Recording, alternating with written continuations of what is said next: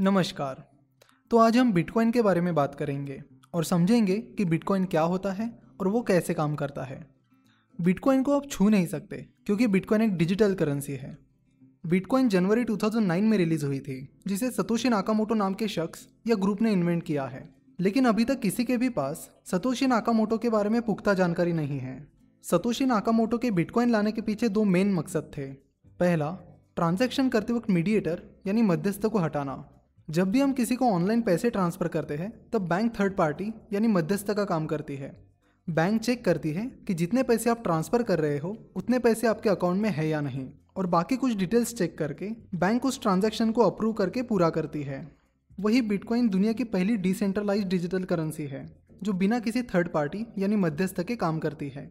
Bitcoin का कोई owner नहीं है, ना ही किसी अथॉरिटी या गवर्नमेंट एजेंसी का इस पर नियंत्रण है। Bitcoin peer to peer network में काम करता है, जिसमें बिटकॉइन का लेन देन सीधे आपके और जिसके साथ आप ट्रांजैक्शन कर रहे हो, उसके बीच होता है। और दूसरा ट्रांजैक्शन चार्जेस को कम करना। जब हम क्रेडिट कार्ड के ज़रिए पेमेंट करते हैं तो कई बार हमें one to two percent charges लगते हैं। और जब हम विदेश में पैसे भेजते हैं, तब बैंक हमसे अच्छी खासी ट्रांजैक्शन फ़ीस चार्ज करते हैं। वही बिटकॉइन में ट्रांजैक्शन फ़ी बहुत कम होती है। चलो तो अब हम समझते हैं कि बिटकॉइन कैसे काम करता है। बिटकॉइन में इन्वेस्ट करने के लिए सबसे पहले आपको बिटकॉइन वॉलेट बनाना होगा। इंडिया में Zebpay Unocoin Coinsecure etcetera इन जैसे कई सारे बिटकॉइन वॉलेट प्रोवाइडर्स और बिटकॉइन एक्सचेंजेस हैं, जिनके साथ आप अपना बिटकॉइन वॉलेट बना सकते हो। हर बिटकॉइन वॉलेट का अपना एक एड्रेस होता है। बिटकॉइन वॉलेट का एड्रेस आपके बैंक अकाउंट नंबर की तरह होता है। तो अगर आपके दोस्त को आपको कुछ बिटकॉइंस भेजने हैं तो उसे आपके बिटकॉइन एड्रेस पर वो बिटकॉइंस भेजने होंगे। हर बिटकॉइन वॉलेट की एक पब्लिक की और एक प्राइवेट की होती है। जब आप कोई ट्रांजैक्शन करते हो, यानी किसी को बिटकॉइंस भेजते हो, तब उस ट्रांजैक्शन के साथ आपकी डिजिटल सिग्नेचर जनरेट होती है। उस डिजिटल सिग्नेचर की मदद से नोट्स उस ट्रांजैक्शन को वेरीफाई करते हैं। नोट्स मतलब कंप्यूटर्स जो बिटकॉइन नेटवर्क से जुड़े होते हैं। जब आप किसी को दस हज़ार रुपये का चेक साइन करके देते हो तो बैंक पहले वेरीफाई करती है कि वो सिग्नेचर आप ही की है या नहीं, और आपके बैंक अकाउंट में दस हज़ार रुपये है या नहीं। इसी तरह जब आप किसी को बिटकॉइन भेजते हो तो आपके डिजिटल सिग्नेचर की मदद से नोट्स वेरीफाई करते हैं कि जितने बिटकॉइंस आप भेज रहे हो, उतने बिटकॉइंस आपके पास है या नहीं। आपके पास उन बिटकॉइंस की प्राइवेट की है या नहीं। इसके साथ कुछ बाकी डिटेल्स भी चेक करते हैं। बिटकॉइन में ब्लॉकचेन टेक्नोलॉजी यूज़ होती है। ब्लॉकचेन मतलब एक पब्लिक लेजर होता है। जैसे कोई बिजनेसमैन यानी व्यापारी, अपने सारे ट्रांजैक्शंस का हिसाब किताब अपनी खाता बही में रखता है, उसी तरह बिटकॉइन के जितने भी ट्रांजैक्शंस होते हैं, उनका रिकॉर्ड ब्लॉकचेन में होता है। बिटकॉइन की ब्लॉकचेन में आपको बिटकॉइन के सबसे पहले ट्रांजैक्शन से लेकर अभी रिसेंटली जो ट्रांजैक्शन हुआ है, वो सारे ट्रांजैक्शंस देखने मिलते हैं। अपनी खाता बही में नए ट्रांजेक्शन की एंट्री करने का काम वो बिजनेसमैन खुद करता है या उसके एम्प्लॉयज़ करते हैं। वही ब्लॉकचेन में नए ट्रांजेक्शन को ऐड करने का काम माइनर्स करते हैं। जब हम माइनिंग का नाम सुनते हैं, तब हमारे दिमाग में हीरे की या कोयले की माइनिंग आती है। कोयले या हीरे के माइनर्स को कोयला या हीरा माइन से ढूंढ के निकालना होता है। वही बिटकॉइन माइनर्स को बिटकॉइन ढूंढ के निकालने नहीं होते। उनका काम होता है कि ब्लॉकचेन यानी पब्लिक लेजर को मेंटेन करना। और अपनी इस सर्विस के बदले में माइनर्स को रिवॉर्ड्स में बिटकॉइंस और ट्रांजैक्शन फ़ी मिलती है। जो बिटकॉइंस माइनर्स को रिवॉर्ड में मिलते हैं, वो नए बिटकॉइंस होते हैं, जो सिस्टम में पहली बार जनरेट हुए हैं। जो भी नए बिटकॉइंस बिटकॉइन मार्केट में आते हैं, वो माइनर्स के ज़रिए ही आते हैं। नए बिटकॉइन सिस्टम में आने का यही एक तरीका है। माइनिंग के लिए बहुत ज़्यादा कंप्यूटेशनल पावर लगती है। इलेक्ट्रिसिटी भी ज़्यादा लगती है और स्पेशल हार्डवेयर्स लगते हैं। जैसे कि हम डॉक्यूमेंट्स को फ़ाइल में रखते हैं, वैसे ही बिटकॉइन ट्रांजैक्शंस को ब्लॉक में रखा जाता है। और जब कोई फ़ाइल डॉक्यूमेंट से भर जाती है, तब आपको अपने नए डॉक्यूमेंट्स किसी दूसरी फ़ाइल में रखने होते हैं। इसी तरह बिटकॉइन के सारे ट्रांजैक्शंस को आप एक ही ब्लॉक में नहीं रख सकते। फ़िलहाल बिटकॉइन के एक ब्लॉक की साइज़ वन एम है, इसीलिए एक ब्लॉक में कुछ लिमिटेड ट्रांजेक्शन्स ही रखे जाते हैं। और जब कोई ब्लॉक ट्रांजेक्शन से भर जाता है तब नेक्स्ट ट्रांजेक्शन को नए ब्लॉक में रखा जाता है। हर ब्लॉक में उसके पहले वाले ब्लॉक का रेफरेंस होता है और जो नया ब्लॉक अभी बना है, उसका रेफरेंस नेक्स्ट ब्लॉक में यूज़ किया जाता है। इस तरह ब्लॉक्स की एक चेन बन जाती है, इसीलिए इसे ब्लॉकचेन कहते हैं। इस तरह ब्लॉकचेन में आपको अब तक हुए सारे ट्रांजेक्शन्स देखने मिलते हैं। मतलब ये खाता बही है, जिसमें आप आज तक हुए बिटकॉइन के सारे ट्रांजेक्शन्स देख सकते हो। अगर आपके पास दो बिटकॉइंस है तो वो दो बिटकॉइंस आपके पास कहाँ से आए? और जिन्होंने आपको वो दो बिटकॉइंस भेजे हैं, उनके पास ये दो बिटकॉइंस कैसे आए? इस तरह जब से वो बिटकॉइन सिस्टम में आए हैं, तब से लेकर उनके सारे ट्रांजेक्शन्स की हिस्ट्री पब्लिक लेजर में होती है। बिटकॉइन की हिस्ट्री में हुए पहले ट्रांजेक्शन से लेकर अभी किए गए रिसेंट ट्रांजेक्शन तक, ऐसे सारे ट्रांजेक्शन्स की हिस्ट्री आपको ब्लॉकचेन में मिल जाएगी।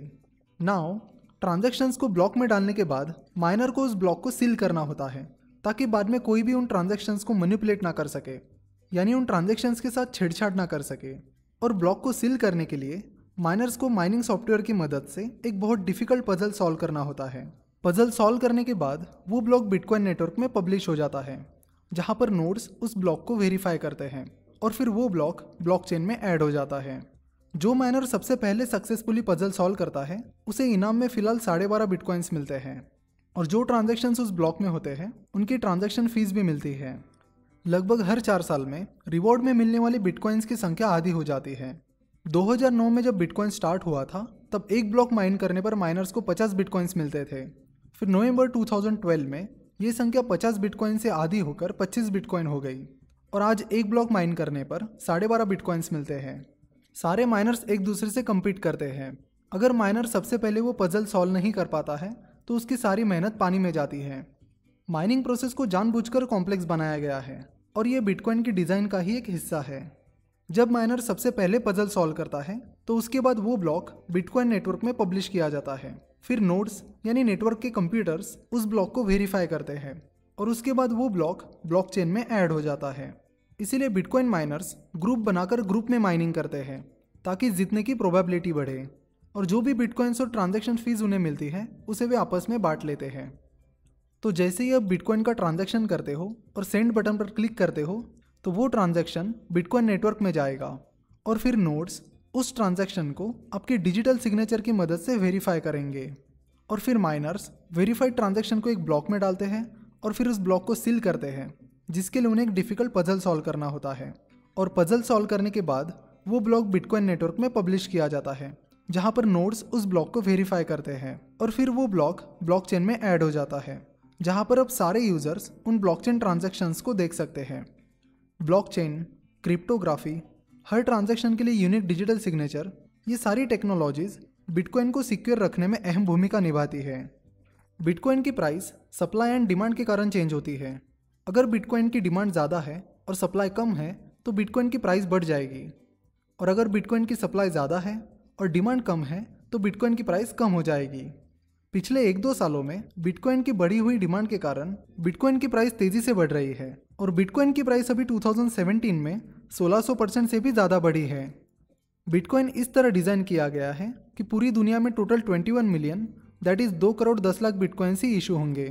उसके बाद नए बिटकॉइंस आना बंद हो जाएँगे, यानी साल 2140 के करीब नए बिटकॉइंस आना बंद हो जाएँगे।